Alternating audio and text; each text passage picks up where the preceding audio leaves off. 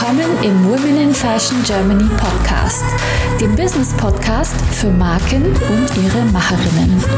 Von mir, Sibel Rozart und mit spannenden Talkshow-Gästen. Heute zu Gast Isabel Vollrath. Liebe Isabel, schön, dass du heute bei uns in der Show bist. Ja, ich bedanke mich, dass ich in der Show sein darf, liebe Sibel. Erzähl uns doch mal unseren Zuhörerinnen und Zuhörern, wer du bist und was du machst. Also ich bin, wie gesagt, Isabel Vollrath. Ich bin Modedesignerin mit einem eigenen Atelier in Berlin-Mitte. Ich habe in Berlin weiß, in, an der Kunsthochschule Mode studiert, davor eine Ausbildung zur Herrenmaßschneiderin gemacht. Genau, ursprünglich komme ich aus dem Schwarzwald, aus einem kleinen Dorf namens Kappelrodeck und ich bin in Berlin seit 14 Jahren. Genau. Wahnsinn. Und wir stehen hier gerade in der wunderschönen Atelier in der Linienstraße, für alle, die das kennen. Ist hier so Souterrain und wenn man reinkommt, duftet es wunderbar nach, ähm, nach äh, Duftkerze und man kommt direkt in so eine, in deine, in dein Atelier rein. Es hat so einen künstlerischen Touch und hier hängen ganz viel, ganz tolle Kleider und es ist irgendwie eine Mischung zwischen Ausstellung, Museum, äh, Kunst und eben wahnsinnig aufwendiger, toller Mode. Also ich bin total geflasht. Vielleicht magst du ähm, unseren Zuhörern und Zuhörern ein bisschen erzählen, in welche Richtung dein, dein Design geht, damit die, die es jetzt noch nicht gesehen haben, eine Vorstellung haben. Und muss ich sagen, dass ich eigentlich frei Kunst studieren wollte, also Bildhauerei. Ähm, Gleichzeitig habe ich aber auch gemerkt, so nach dem Abitur, dass ich Mode und Stoff ganz toll finde. Und dann habe ich eben diese Ausbildung zur Herrenmaßschneiderin gemacht. Das heißt, ich habe gelernt, ähm, eine zweite Haut für einen Mann zu entwickeln mit dem Handwerk, mit dem Perfektionismus äh, dieses Handwerks und habe aber nach der Ausbildung auch gemerkt, ja, jetzt kann ich nähen, jetzt kann ich äh, wirklich beherrsche das Handwerk reicht mir aber nicht. Ich brauche die Kunst und und dann war für mich klar, dass ich irgendwie Mode studieren wollte. Und was man aber in meiner Mode auch sieht, ist nach wie vor mh, hm, die Liebe zur Skulptur. Meine Schnitte sind aufwendig, da sind viele Falten, da sind komplizierte Ärmelabschlüsse, das sind Schulterklappen und, äh, und Schleifen und Gürtel. Das heißt, ich gehe sehr gerne in den Raum mit dem, mit, mit, also mit den Silhouetten, die ich erschaffe. Und so ein bisschen vom Stil kann man sagen, dass ich auf der einen Seite sehr an so an historischen Formen hänge oder diese sehr schätze, also auch irgendwie aus dem Mittelalter oder aus dem Barock. Und zur gleichen Zeit bin ich aber auch wieder ganz modern. Also ich verbinde im Grunde zwei, zwei Stilrichtungen und schaffe dabei was Neues. Und wenn man sich hier im Atelier bei mir umschaut, dann sieht man schon, dass ich gerne auch installiere. Das heißt, jedes Objekt, jedes Möbelstück hat so seinen festen Platz. Da sind die Ballerinaschuhe in Form von einer Installation. Da ist der Zuschneidetisch. Ich liebe alte Möbel aus der Jahrhundertwende, auch ähm, als Tischböcke, diese alten gusseisernen Nähmaschinengestelle. Genau, dann halt gibt es hier ein Rack voll mit meinen Papierschnitten, weil ich mache wirklich noch alles von Hand auf Papier und nicht digital. Natürlich sieht man auch ähm, Kollektionsständern der ähm, aktuellen Kollektion. Weiter hinten gibt's noch mal einen größeren Zuschneidetisch, wo ich dann auch äh, die großen Stoffballen auslege. Und ähm, genau, natürlich auch mein Kollektionsarchiv, der ja der Kollektion der letzten fünf Jahre. Die sind auch alle auf deiner wunderschönen Webseite. Und da habe ich auch dieses ganz tolle Teil gesehen, das schon älter ist mit diesem, das ist ein Oberteil und das ist voll und voll mit eben Ballerinaschuhen. Und du bist ja auch, wenn ich dich anschaue, du bist, äh, machst, bist auch, du machst Ballett, oder? Hm, ja, das richtig. sieht man dir an. Du hast so eine ganz, du bist so eine typische Ballerina oder sagt man das überhaupt so, Ballerina? Sagt Klar? Sagt Ballerina, so? Tänzerin. Tänzerin, genau. Ja. Das sieht man dir an. Tanzt du viel? Wie oft machst du Ballett? Na, tatsächlich vor Corona mh, zwei bis dreimal die Woche im Studio, seit Corona jeden Tag. Oh. Also tatsächlich. Alleine? Also genau, also entweder hier im Atelier oder zu Hause, entweder morgens oder abends mache ich meine Ballettstange eine Stunde. Aha, so mit Musik, wie man sich das vorstellt, oder machst du einfach nur die Übungen, damit du quasi in Form bleibst? Na, es gibt ähm, ganz schöne YouTube-Videos oder mhm. tatsächlich dann auch Trainings ähm, mhm. von Tanzstudios, wo man sich dann live ein hinzuschalten kann und dann die, die Trainerin, die man sonst live sieht, die mhm. kann man dann auf dem Livestream sehen und dann mit ihr trainieren. Also es gibt viele Möglichkeiten, so, so wie es auch irgendwie äh, im Fitnessbereich viele Möglichkeiten gibt zu trainieren. Auf jeden Fall mit Musik. Mhm. Und ja, zum Beispiel der André Klemm, das war, der, oder der war viele Jahre ähm, Ballettmeister hier am Staatsballett Berlin. Der hat ein ganz schönes Video aufgenommen mit drei Tänzern auf der Brücke in Paris, als man wieder trainieren durfte in kleinen Gruppen. Und das liebe ich zum Beispiel. Genau. Hast du auch eine Liebe für klassische Musik dann? Genau. Hörst ja. du selber auch klassisch? Ja, oder? also ich bin auch groß geworden mit Musik. Ich habe elf mhm. Jahre lang Klavier gespielt, bis, bis kurz vorm Abitur auch an Wettbewerben teilgenommen und liebe Chopin, Rachmaninoff, Schubert, Beethoven natürlich. Ja. Apropos Auszeichnungen, du hast ja auch für deine Mode und für deine Arbeit ganz, ganz viele Auszeichnungen bekommen. Magst du mal erzählen, welche das sind und ich frage mich, äh, wie das zustande kommt, also wie man entdeckt wird. Vielleicht hast du da einen Tipp für Nachwuchsdesigner. Hast du dich selber beworben? Finden die dich? Äh, und wie hast du für diese Sichtbarkeit gesorgt, dass du eben auch deine tolle, tolle Arbeit ähm, gewissen Jüren vorzeigen konntest? Weil ich sag mal, viele machen ganz tolle Arbeit, aber die ist nicht so sichtbar. Und du bist äh, eine tolle, äh, kleine und feine Künstlerin hier in Berlin und du hast unwahrscheinliche Sichtbarkeit. Wie machst du das? Also im Grunde habe ich schon ganz früh angefangen, direkt nach dem Diplom zu schauen, was gibt's an Wettbewerben, wo kann man sich präsentieren, wo kann man die Abschlusskollektion zeigen. Und das habe ich so, also direkt mit dem Diplom habe ich den Wilhelm Lorch den, so einen Förderpreis bekommen in Frankfurt. Dann ging es weiter ähm, mit Stipendien äh, der Stadt Berlin, der, das sogenannte NAFEG. Das heißt auch Elsa Neumann Stipendium.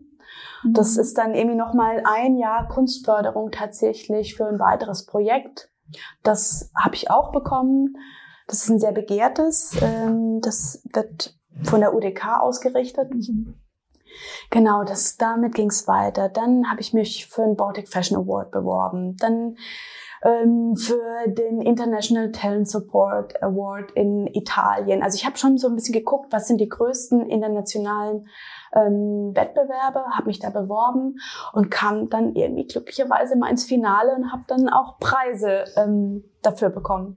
Sehr schön. Also es ist schon Fakt, dass man sich auch ein bisschen darum bemühen muss. Auf jeden Fall. Und äh, gucken muss, wo sind denn die, die Preise oder was gibt's denn da als an renommierten Preisen, die, die für Sichtbarkeit sorgen, für relevante Sichtbarkeit in dem Bereich, wo du mhm. tätig bist. Selbst jetzt ist es mhm. noch so, dass es ja jede Saison vom Senat geförderte Slots gibt. Mhm. Für die muss man sich auch bewerben. Da muss man ein Konzept schreiben und sich hinsetzen und sagen, okay, ich will eine geförderte Show haben und ich habe die auch zweimal bekommen, genau. Das wäre jetzt so mein nächster Punkt gewesen. Du bist ja seit 2015 auch äh, Bestandteil der Mercedes-Benz Fashion Week gewesen. Zumindest warst du damals glaube ich, zum ersten Mal dabei. Mhm, genau. Und äh, vielleicht magst du erzählen, wie es dazu kam und äh, wie du, ja, was du in dem Modestandort Berlin siehst oder ja, was dich inspiriert hat, da dabei zu sein. Ja, ist eigentlich ziemlich spannend gewesen, weil das war genau das Jahr, in dem ich ähm, aus meinem alten Atelier ausgezogen bin. Ich hatte vorher so einen Coworking Space als Hauptmieterin angemietet in Prenzlauer Berg, so eine Fabriketage. Und da waren wir zu zehnt, ähm, alle auf einer Fläche. Und ich habe beschlossen, ich brauche meine eigenen Räume, ich muss mich trennen, so schön es ist und habe dann da den Schlussstrich gezogen und bin im Mai, Juni 2015 hier in der Linienstraße gelandet in meinen eigenen Räumen. Und kaum war ich hier, bekam ich von Mercedes-Benz einen Anruf, ja, und sie würden mich gerne einladen auf die Mercedes-Benz Fashion Week zu kommen, beziehungsweise meine Kollektion zu zeigen. Ich so, hm, ist ja eine schöne Idee. Ich bin gerade mitten, komme gerade gerade vom Umzug, sage ich mhm. mal, und muss mich eigentlich erst sortieren. Und an der neuen Kollektion habe ich in dem Sinn dann auch nicht gearbeitet. Aber was ich natürlich machen kann, zeigen kann, best of, so. Und das fanden sie schön als Idee. Und dann habe ich tatsächlich die Kollektion oder die Show dann auch Pictures of an Exhibition genannt, die so ein bisschen wie Mussorgskis Bilder einer Ausstellung so durch meine letzten Jahre teilweise auch aus der Meisterschülerkollektion irgendwie einzelne Teile gezeigt hat. Ja, und es war die erste Show und die war wild, aber erfolgreich, würde ich sagen. Die war dann auch vom Senat gefördert, oder? Nee, die war tatsächlich nicht vom Senat gefördert, aber ich hab, hatte Glück, dass mich ähm, ein Kunstsammlerpaar hier auf der Linienstraße entdeckt hat, kurz nach meinem Einzug und äh, mich als Designerin irgendwie spannend fand und hier auch was gekauft haben. Und die beiden haben mich dann bei meiner ersten Show unterstützt und Klasse. haben mich seither begleitet und auch bei jeder Show wieder gesagt, okay, wir gehen als Showsponsoren mit das mit in die Partie sozusagen. Ja. Das spricht aber auch für deine tolle Arbeit. Also äh, ja, das finde ich ganz großartig, dass du da auch Unterstützung bekommst. Weil mit dieser Förderung, da habe ich ja hier und da schon gehört von Designern, dass das gar nicht so leicht ist im Sinne von, da kann man sich dann immer nur um einen Slot bewerben, glaube ich, und nicht um eine, um mehrere nacheinander. Und für die Sichtbarkeit ist es ja nicht damit getan, dass man eine Saison dabei ist, sondern da sollte man ja schon so ein paar Saisons da sein, um wahrgenommen zu werden. Siehst mhm. du es auch so?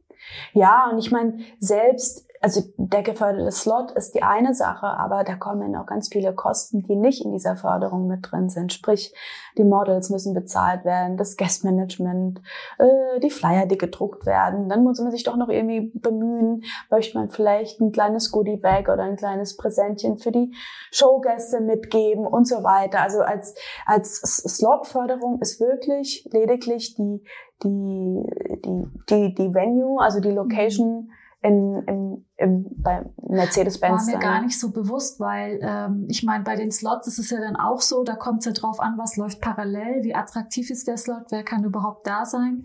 Also da gibt's ja auch Unterschiede. Also ich glaube, die sind auch unterschiedlich bepreist, glaube ich, wenn ich das richtig weiß vom Veranstalter.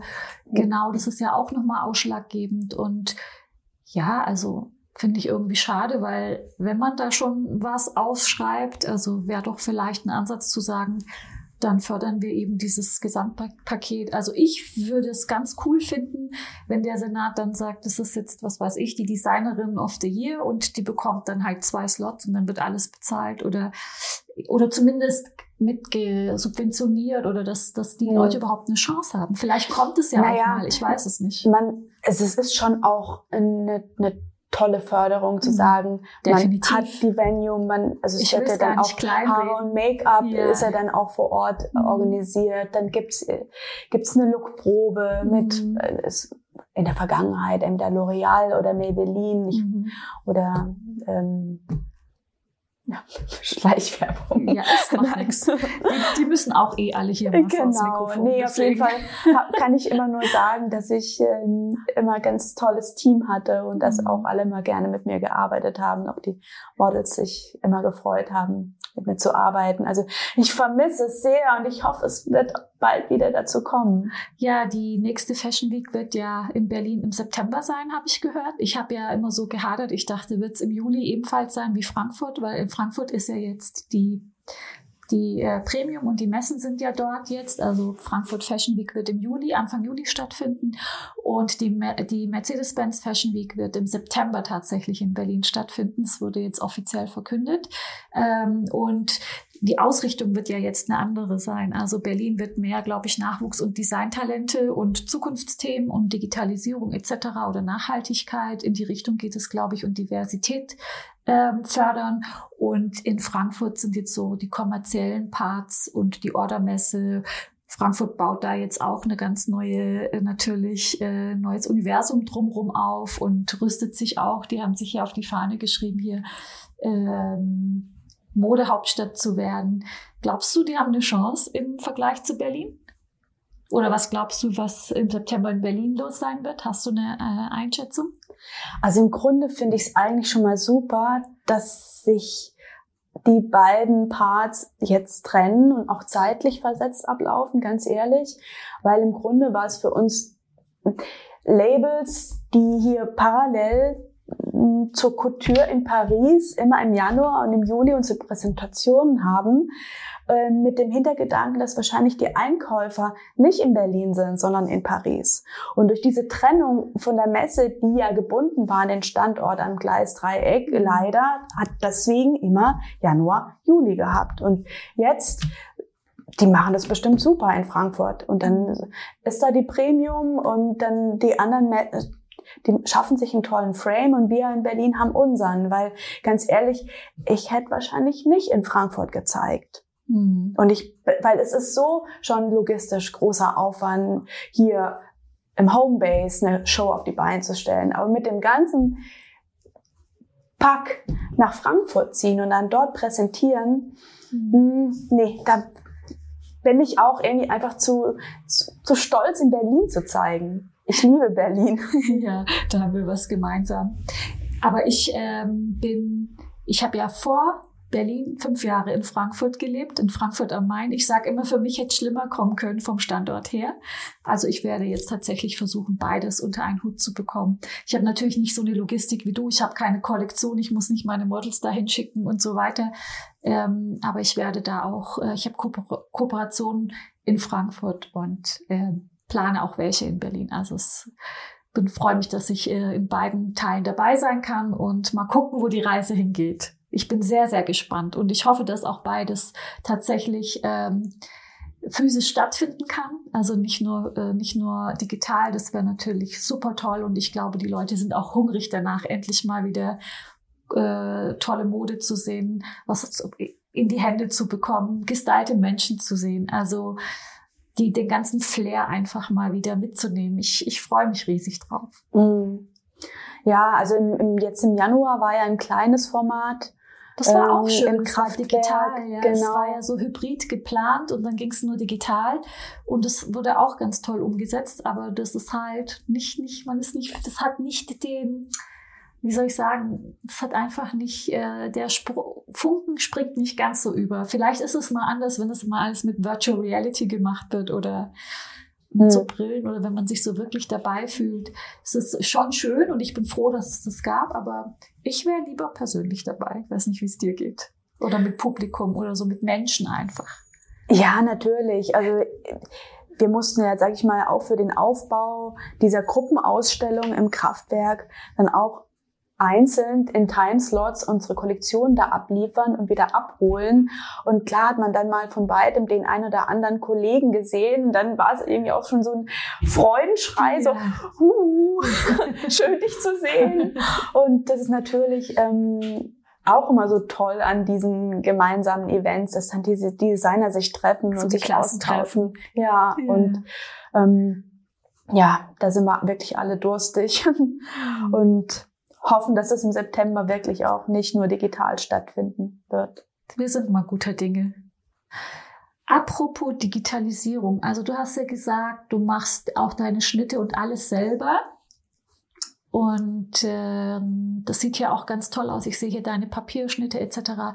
Wirst du denn an dem Thema alles selber machen oder ohne Digitalisierung festhalten? Oder Hast du Pläne, irgendwie irgendwann sowas zu digitalisieren, äh, Prozesse zu digitalisieren?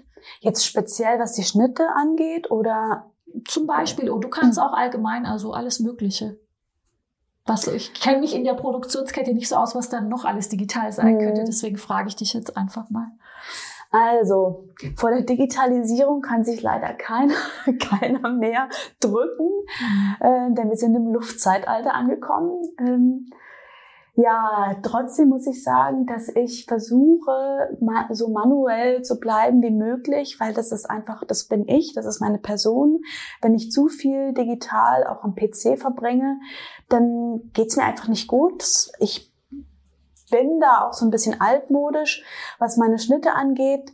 Klar, das macht Sinn, die digital ähm, mal zu fixieren, wenn jetzt in einer größeren äh, Stückzahl auch produziert wird. Da bin ich auch offen. Aber sobald es hier wirklich in einem kleinen Rahmen ist, und das ist ja so, meine Kollektionen sind, ähm, entweder werden die Stücke nachgefertigt auf Maß oder es sind Einzelstücke. Und da bin ich mit meinen Papierschnitten total glücklich und ich finde auch die, die Art und Weise mit der Hand und mit einem Stift auf ähm, was auf den Tisch zu legen, das entspricht einfach meiner Arbeitsweise.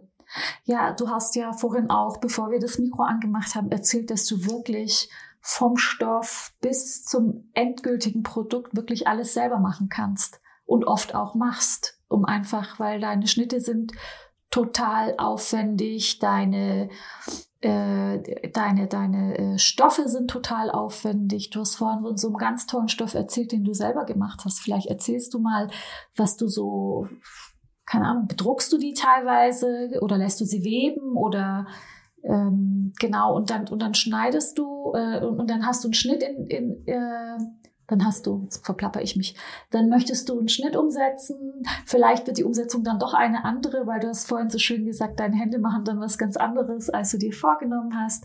Es ist ja alles sehr, sehr künstlerisch. Also ich finde es einfach großartig, dass du das alles selber machen kannst. Vielleicht kannst du da ein bisschen erzählen, was da alles dazugehört. Mhm. Ja, also ähm, im Grunde habe ich ja schon in, in der Ausbildung gemerkt, dass, dass dass ich, dass mich das total fasziniert mit dem Stoff, mit der Nadel, mit, mit perfekten Nähten, Taschen, ähm, teilweise auch irgendwie mit von Hand einstaffiertem Futter und Handknopflöcher. Wer, wer kann das heute noch? Im Grunde ist es für mich halt auch ähm, ganz spannend, wenn ich eine Idee habe, eine Vision von einem Kleidungsstück oder von einer Kollektion oder eine Idee, also meine Kollektion hat auch immer irgendwie ein Thema, ob es Caravaggio ist oder venezianische Architektur oder Shakespeare, dann habe ich Ideen im Kopf und ich finde es toll zu sagen, ich versuche meine Idee auf einen Schnitt zu übertragen, der dann auch auf dem Material sichtbar wird zum Beispiel, wenn ich auch selber meine Stoffe bedrucke oder bedrucken lasse.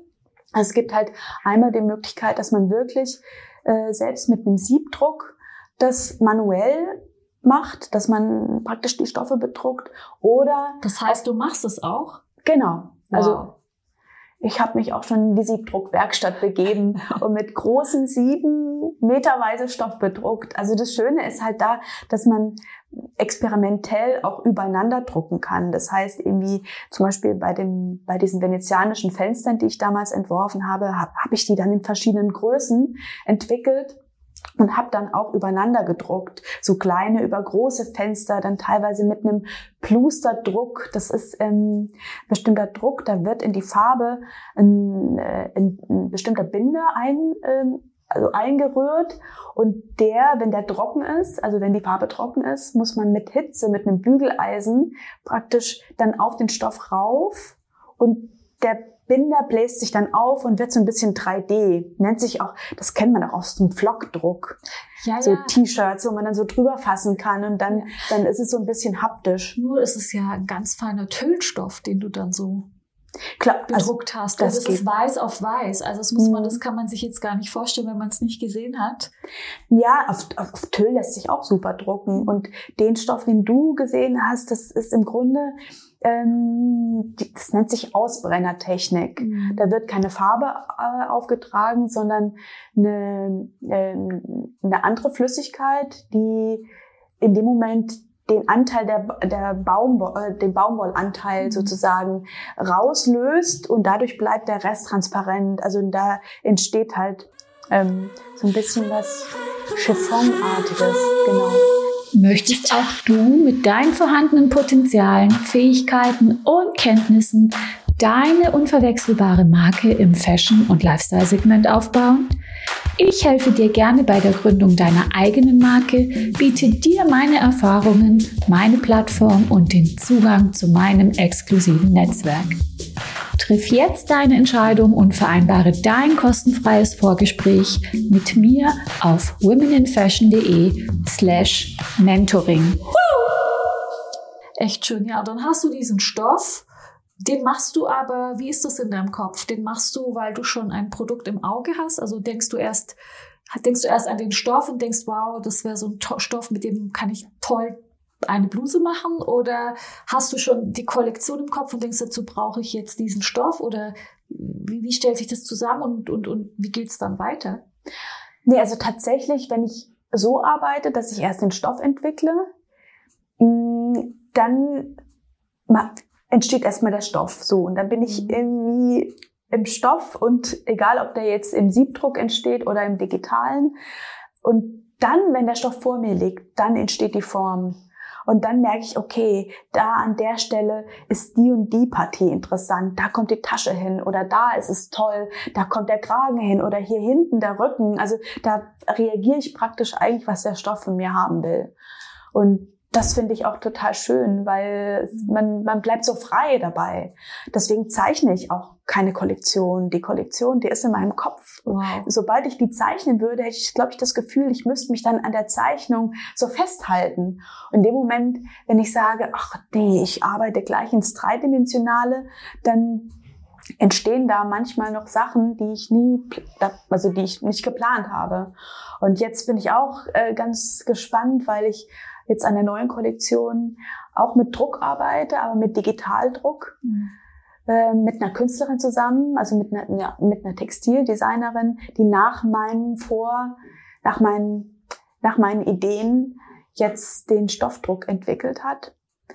Der ist letzte Woche in Druck gegangen, der wird nächste Woche ankommen und das wird auch ganz, ganz wild und ich bin schon so gespannt ich freue mich ganz schrecklich. Also ich werde natürlich jetzt noch nichts verraten, ähm, was das Thema und auch die Farbigkeit angeht, aber ich habe ähm, hab ganz große Lust an der Kollektion zu arbeiten und das heißt, du hast diesen, diesen tollen Stoff äh, in Kooperation mit der Textildesignerin jetzt schon äh, in Auftrag gegeben und der kommt dann und du wartest sehnsüchtig drauf. Aber was ganz genau damit passiert, weißt du jetzt noch gar nicht? Nee, ich habe natürlich auch mein Thema Klar. und ich weiß, äh, in welche Richtung ich gehen ja. will. Und ich habe die Silhouetten auch vor meinem Auge. Aber da können auch noch ganz andere Sachen passieren, weil das Super ist dann spannend. wie, wenn der Stoff da liegt, dann fängt er an zu leben. Ich hatte auch vor drei Jahren, hatte ich auch mit einer Textilkünstlerin äh, gearbeitet. Die hat für mich, weil wir beide Elefanten mögen, ähm, Elefantenprints also mit Siebdrucktechnik auf Stoffe ähm, gebracht. Also ich habe ihr Stoff geschickt, sie hat gedruckt und dann kam der Stoff aus Stockholm zurück hier ins Atelier und dann habe ich sie gesehen, diese riesengroßen Elefanten und ich so, oh Gott, die sind ja riesig, die sind ja so groß, dass ich jetzt eigentlich nur große Sachen draus machen kann. Ja, und da wurden meine riesengroßen Kimono-Mäntel zum Beispiel draus. Oder naja, den Druck, den wir jetzt entwickelt haben, tatsächlich, ähm, den wird es auch nicht nur in einer Stoffvariante geben. Das Schöne ist da bei dieser Textilfirma in Holland, ähm, es gibt ein Stoffbuch mit verschiedenen Stoffmustern und dann kann man sich praktisch aussuchen, welchen Stoff man haben möchte. Man gibt digital, lädt seine Datei, hoch und wählt den Stoff aus. Und äh, die haben sich auch ähm, auch im nachhaltigen Bereich ganz toll aufgestellt. Also ich habe jetzt auch wirklich nur auf ökologischen Materialien drucken lassen, also zum Beispiel auch auf Hanf oder aus Tänzel. Was ist das denn? Ähm, Tänzel, das ist ähm, aus verschiedenen Hölzern ähm, entstandenes, mhm. so ein bisschen Baumwollartig mhm. beinahe. Mhm. Ganz tolle Faser. Oder es gibt jetzt mittlerweile auch aus ähm, recycelten, recycelten Plastikflaschen gibt's auch ähm, Fasern, die die anbieten. Finde ich eine ganz großartige Sache, weil unsere armen Ozeane, die sind ja auch so vollgemüllt. Ich, ich bin immer so traurig, wenn ich das sehe, selbst am Strand, wenn da so Plastikmüll ankommt, Tiere, die, die daran verenden etc. Ich finde es ganz toll, wenn man da was machen kann. Ja. Na, ich habe kürzlich auch so ein tolles Video gesehen, ähm, auch wie Tiere sich unter Wasser oder auch Affen sich an Einwegmasken ver verheddern oder denken, sie können sie essen. Das, oh zum, das zum Thema Einwegmasken und die Menschheit blickt's irgendwie nie. Also sie lernt nicht. Also ja, es ist also unglaublich. Man braucht hier nur durch Berlin laufen. Überall auf den Straßen liegen Masken rum. Fragt mich immer, gut, die, der eine verliert sie, lässt sie wahrscheinlich fallen, keine Ahnung, aber das ist ja jetzt schon irgendwie verrückt, wie viel da rumliegt auf den hm. Straßen. Und das muss man sich jetzt mal in weltweiten Dimensionen vorstellen. Hm. Ja. Spannend. Äh, Nochmal bisschen was Digitales als Frage. Ich habe dann, äh, ich war auf deiner Webseite, die, wie gesagt, total wunderschön ist. Und da sind auch all deine Kollektionen sehr künstlerisch gemacht, alles. Was ich vermisst habe, ist ein Online-Shop. Warum hast du keinen Online-Shop? Ja, das ist auch eine gute Frage. Also im Grunde, es ist so, dass zum einen ich brauche, also zum einen muss der Kunde das Teil anfassen, der muss es anprobieren. Ich muss dem Kunden auch erklären, wie, wie rum es gehört, wie man am besten bindet und schleift. Und tatsächlich hat sich das auch bewährt. Also das ganz, ich habe eigentlich noch nie einen Teil online verkauft.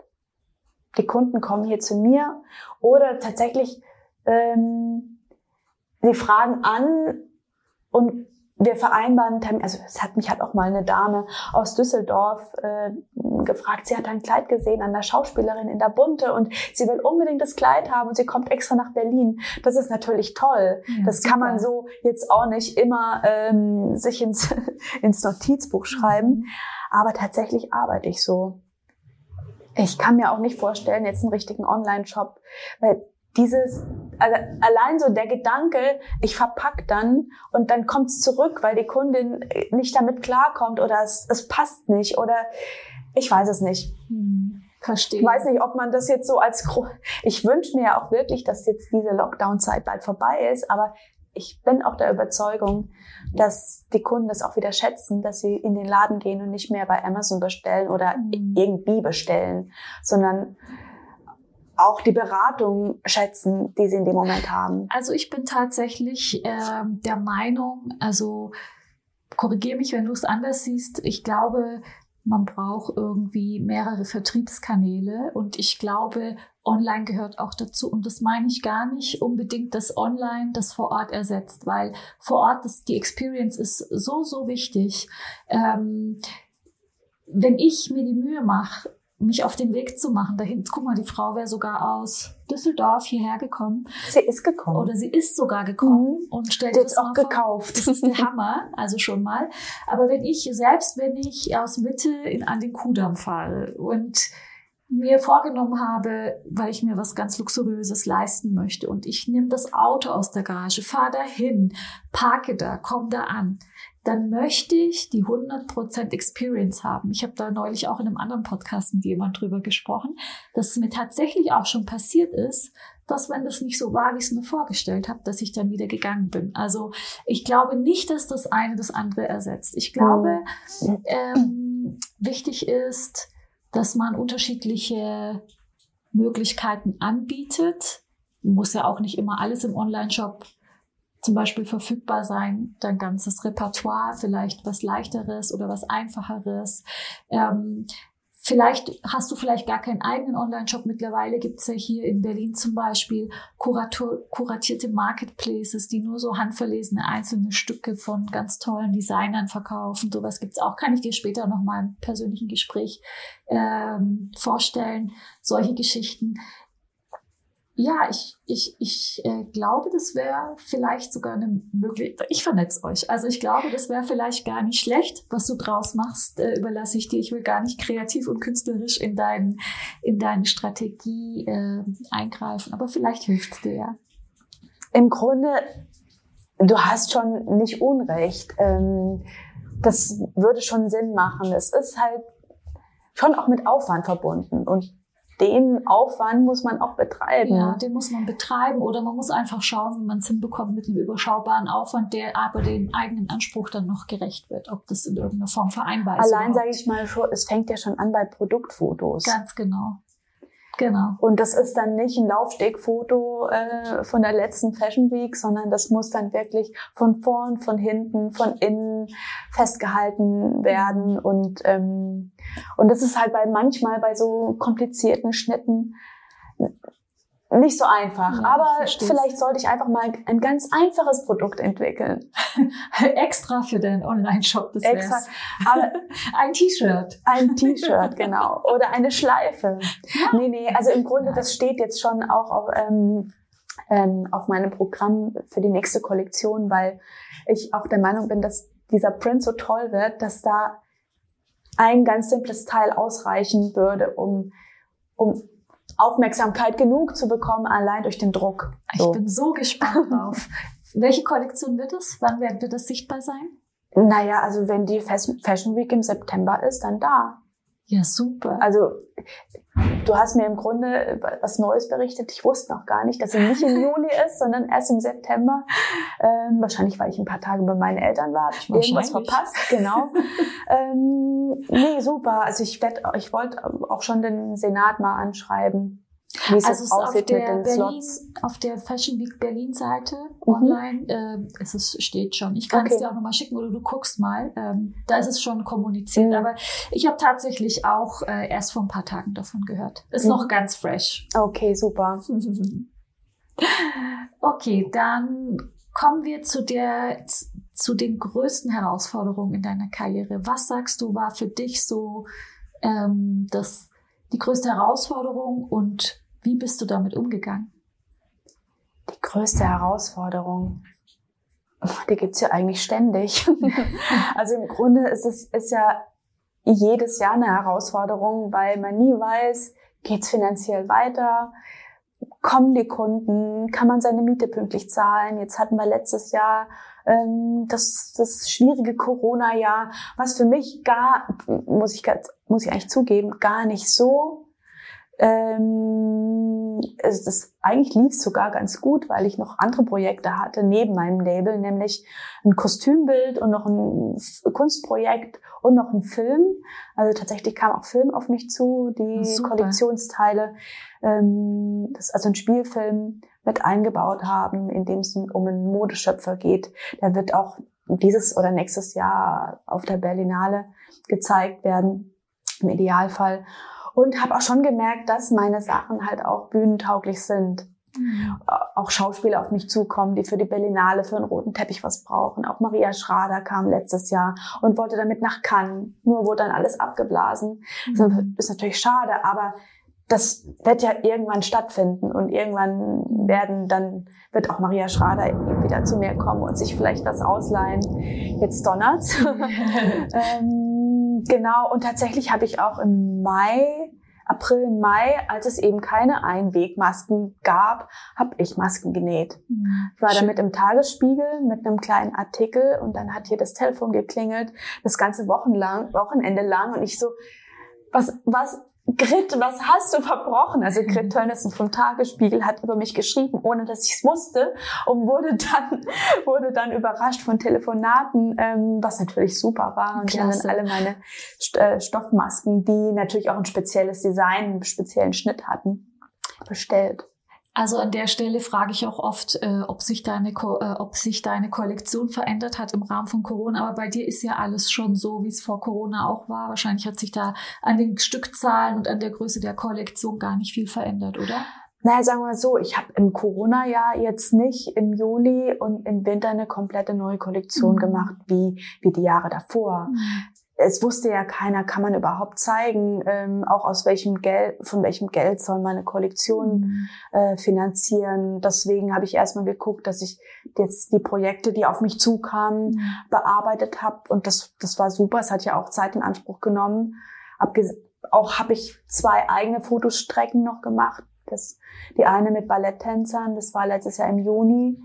Ähm, das war Rubens Höllenschutz der Verdammten. Da habe ich praktisch irgendwie eine, statt einer Show halt eine Kampagne fotografiert mit teilweise Tänzern vom Staatsballett. Mit dem tollen Fotografen Patrick Walter. genau. Ähm, und dann im, im September nochmal eine eigene Fotostrecke. Aber ja, jetzt merke ich, jetzt muss wieder eine neue Kollektion ran. Äh, das muss keine 40 Looks sein, aber mal wieder ein richtig großes Thema und neue Schnitte und Genau. Wir sind super gespannt, auch mit dem Stoff und dem Print. Hm. Dann kommen wir doch mal zu deinem größten Erfolg in deiner Karriere. Welcher war der? Hast du einen Punkt, wo du sagst, das war der Hammer? Für dich persönlich? Na, erstmal war, glaube ich, einer der größten Erfolge, die Aufnahmeprüfung bestanden zu haben an der Kunsthochschule Berlin-Weißensee. Die nehmen nämlich nur zwölf Leute. Wow. Und als ich am Ende wusste, ich kann da studieren, da, es war, das war unglaublich. Ich war, ich kam aus der Lehre, ich war dann kurz in Italien, bin von Italien aus mit meiner Mappe extra nach Berlin gefahren zur Eignungsprüfung, bin dann wieder zurück. Also ich habe dann Praktikum gemacht ähm, bei einem Couture-Schneider in, in Venedig zu dem Zeitpunkt und bin dann ganz, ganz glücklich wieder zurückgefahren nach Venedig, habe meinen Aufenthalt ver verlängert bis September und habe dann im Oktober angefangen in Berlin. Ja, und dann der nächste große Erfolg war natürlich dann Diplom und Meisterschüler.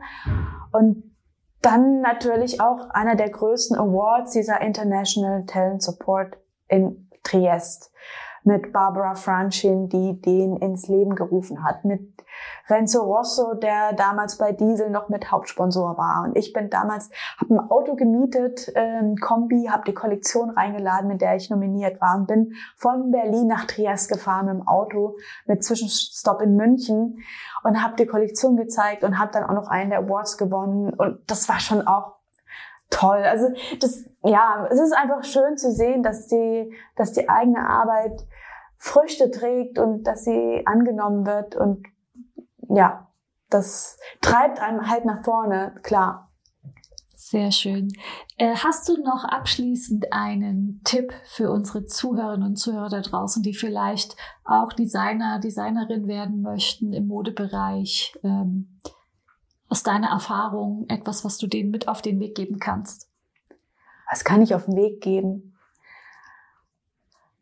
Na, auf jeden Fall müssten, muss man Leidenschaft mitbringen, Durchhaltevermögen, Disziplin, ähm, auch Zuversicht, wenn es finanziell mal knapp ist, dass wieder irgendwie, dass es besser wird, dass was Schönes passiert, auch wenn man harte Zeiten durchläuft, dass es wichtig ist, dass man sich auch ähm, nähtechnisch wirklich ein Fundament anschafft, weil es ist ganz äh, toll, wenn man wirklich auch das, was man im Kopf hat, selber umsetzen kann, ohne fremde Hilfe, dass man mit einer Nähmaschine umgehen kann und das Handwerk auch liebt auf eine Art, mm, dass man ähm, sich ein gutes Netzwerk aufbaut, schon während dem Studium, nach dem Studium guckt, wie, wo kann ich Erfahrungen sammeln, mm,